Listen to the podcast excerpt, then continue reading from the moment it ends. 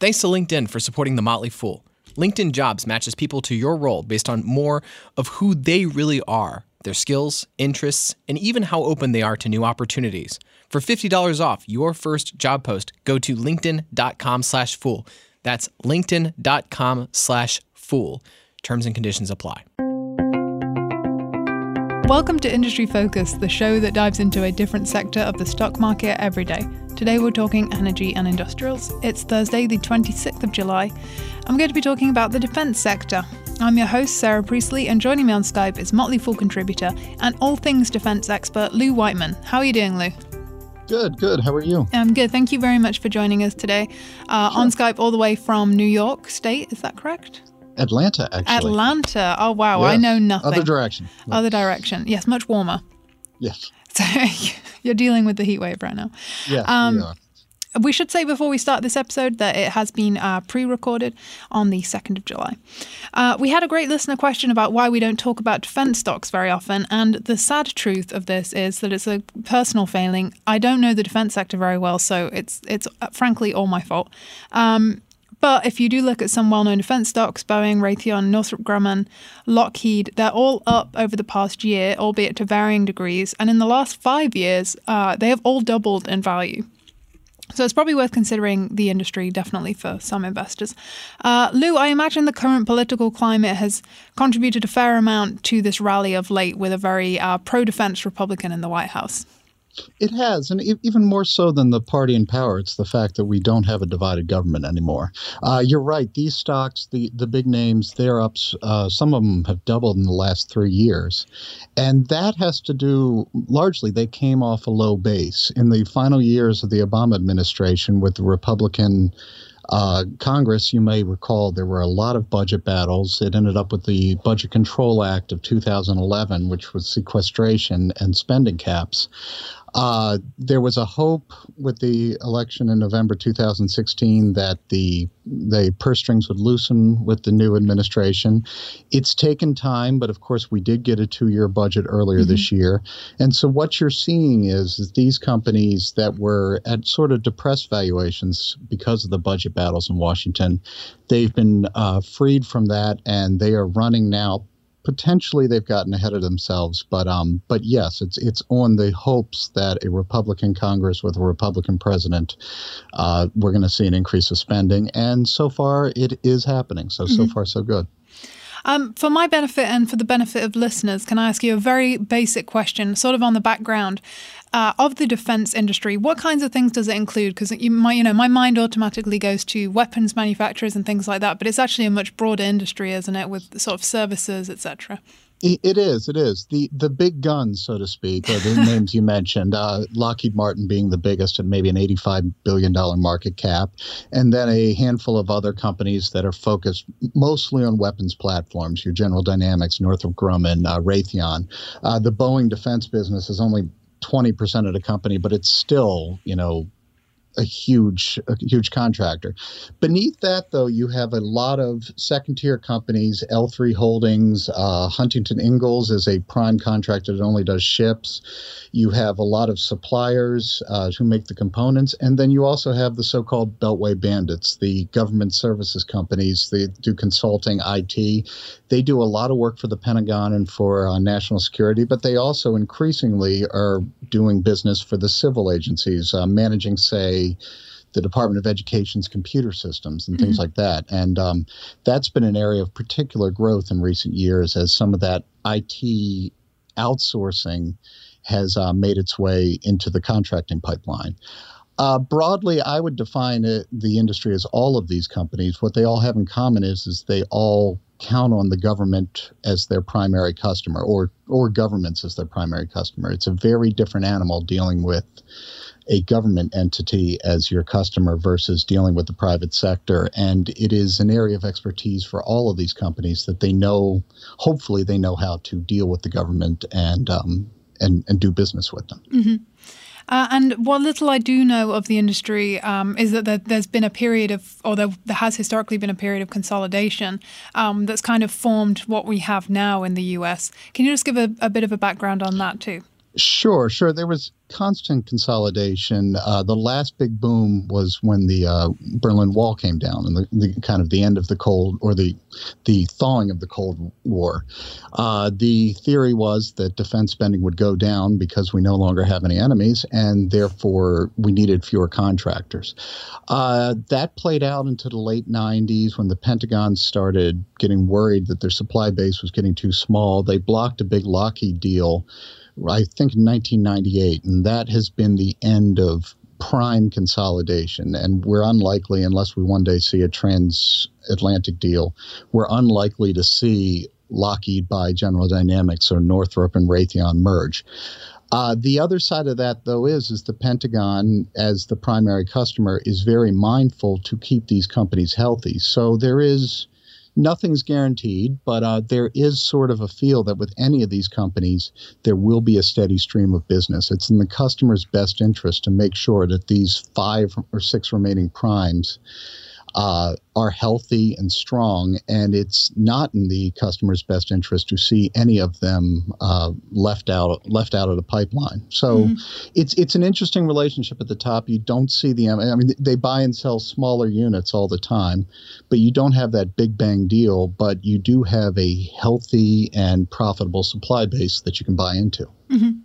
Um, one thing that I did kind of, I'm just doing some reading before the show, uh, so my my knowledge is limited, uh, to put it mildly. But uh, I was reading about how we used to defense companies used to work directly with the government solely, and that was kind of the U.S. and and some other power players really dictated who these companies could work with.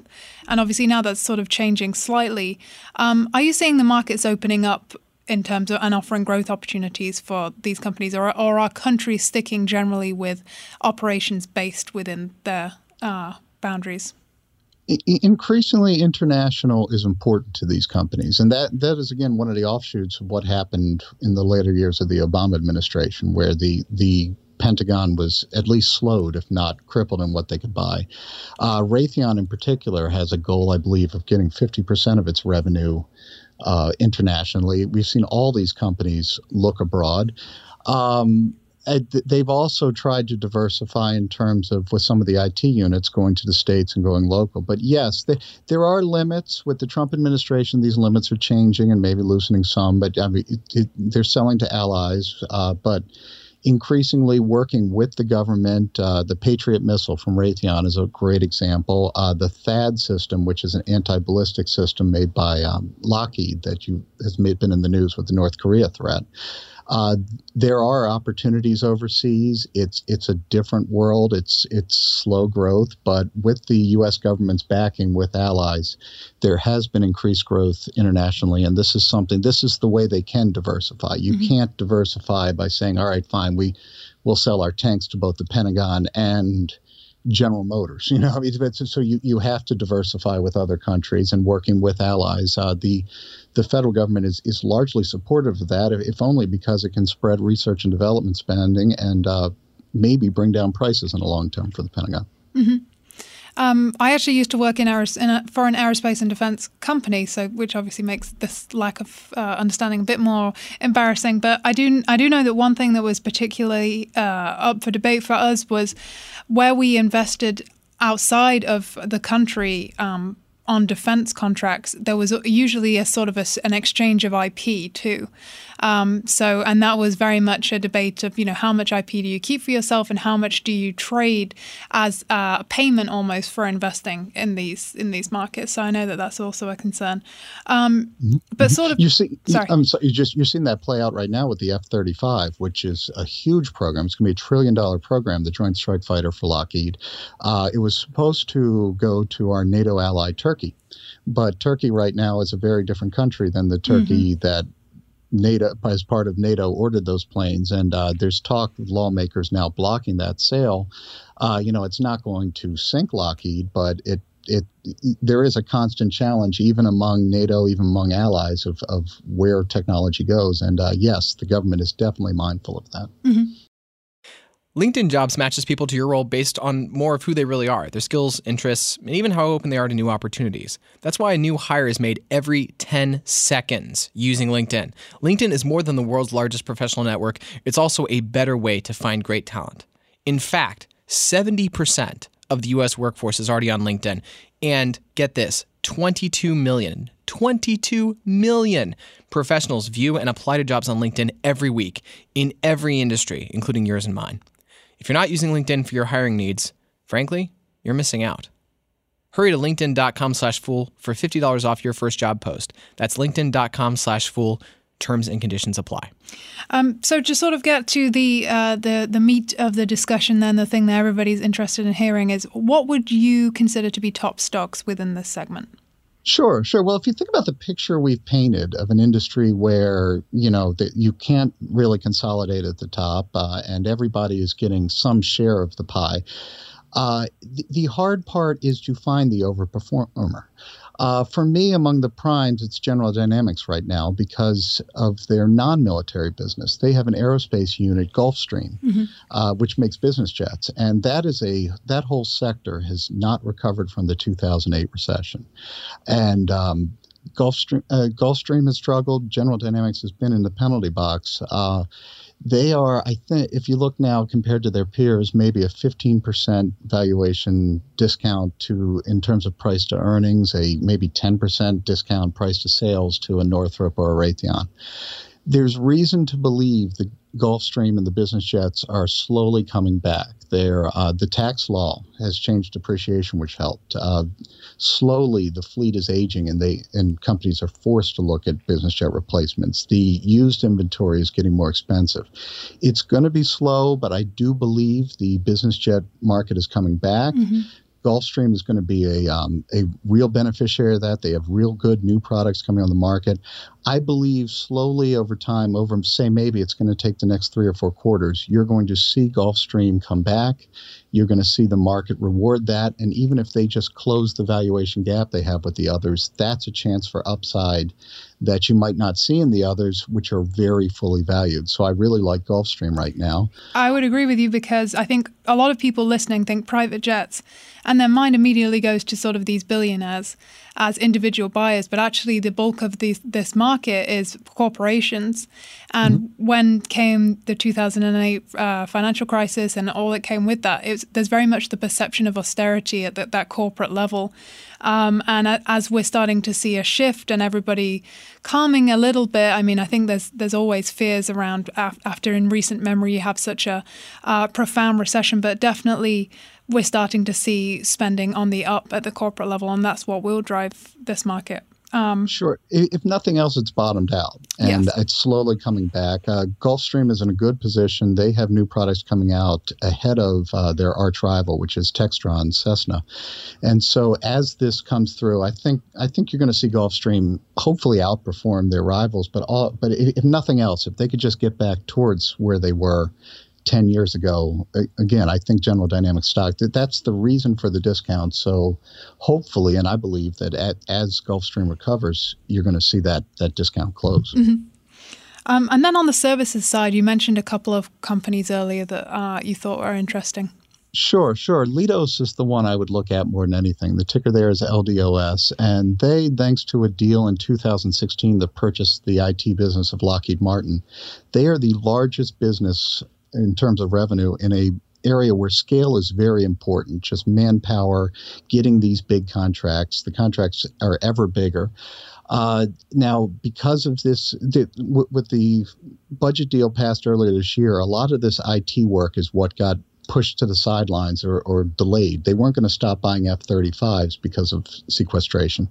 What they did was they stopped awarding these IT contracts. Mm-hmm most of these companies, Leidos included, are are forecasting a very strong back end, back half of 2018 as these contracts get done.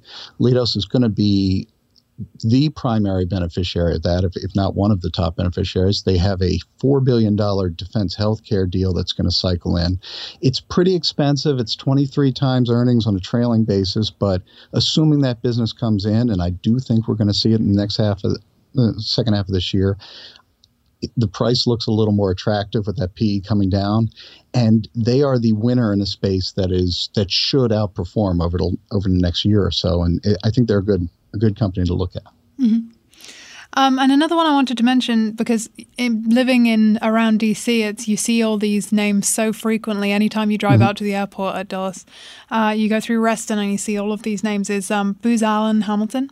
Yes, yes, which is unfortunately best known now, I think, is the place where Edward Snowden worked. Mm. And uh, they still do have some of that legacy, but they are a very well run company. They are have a unique culture where they are very focused on the consulting end too, which tends to be higher margin. Mm-hmm. Uh, they do there is a little more risk there because they do have uh, ongoing investigations, not so much with Snowden, but there were some billing inquiries, which I don't think anything's going to come out of. But uh, you should definitely look into that. But that is that is a very solid company for a long term hold. They're not going to be the biggest. They haven't participated in consolidation the way some of these IT players like uh, like Leidos did. But this is a well-run company that um, that I really like as a, as a long-term investment. Mm-hmm. Uh, so, is there anything else you want to add before we sort of start to wrap up the show that you think investors looking into the space should know? Well, maybe uh, just a couple of words of caution or what to look for for what could go wrong. Uh, as mentioned, this the, the, deal that we reached to end budget caps it was a two-year deal. Now, that means fiscal year 2020, we could see those caps put back in place. Now, there's a lot of reason that that should not happen, not just on the defense side, but on the civil side, that it is inflation has occurred over the few years. We just, the government needs to be spending more than those cap levels. That said, this DC is not a rational town, uh, and I do believe that depending on how the midterms go, if we end up with a split government, the current administration is going to find it very hard to make a budget deal, and that is a risk. Uh, what we saw before is Wall Street definitely was well aware of that risk and probably overly punished the stock. So if you're buying in now or if you're holding any of these stocks, just be aware. Long term, the companies will be fine. You're not at risk of losing your money, but short term, it could be very turbulent for these companies if November doesn't go for the um, for the White House's way. Mm-hmm. Uh, you know, longer term, just in terms of the cyclical nature of this business, it's it's it's definitely a cyclical business, but it's also it it doesn't go with the business cycle the way other industries do because it's so reliant on the government, which is both a frustration, but it can be a good thing. I, I think back uh, in the late 90s, I was doing venture capital in Northern Virginia and everybody made fun of these government services companies. So why would you want to do business with the government? And then the tech bubble burst, and it was really funny over the next few months. The companies that happened to make make it through that, that were mocking the government, were all of a sudden pivoting to government. and that's that's a good reminder that you know the, the nice the Pentagon is a boring customer. The federal government is a boring customer, and there's lots of drama.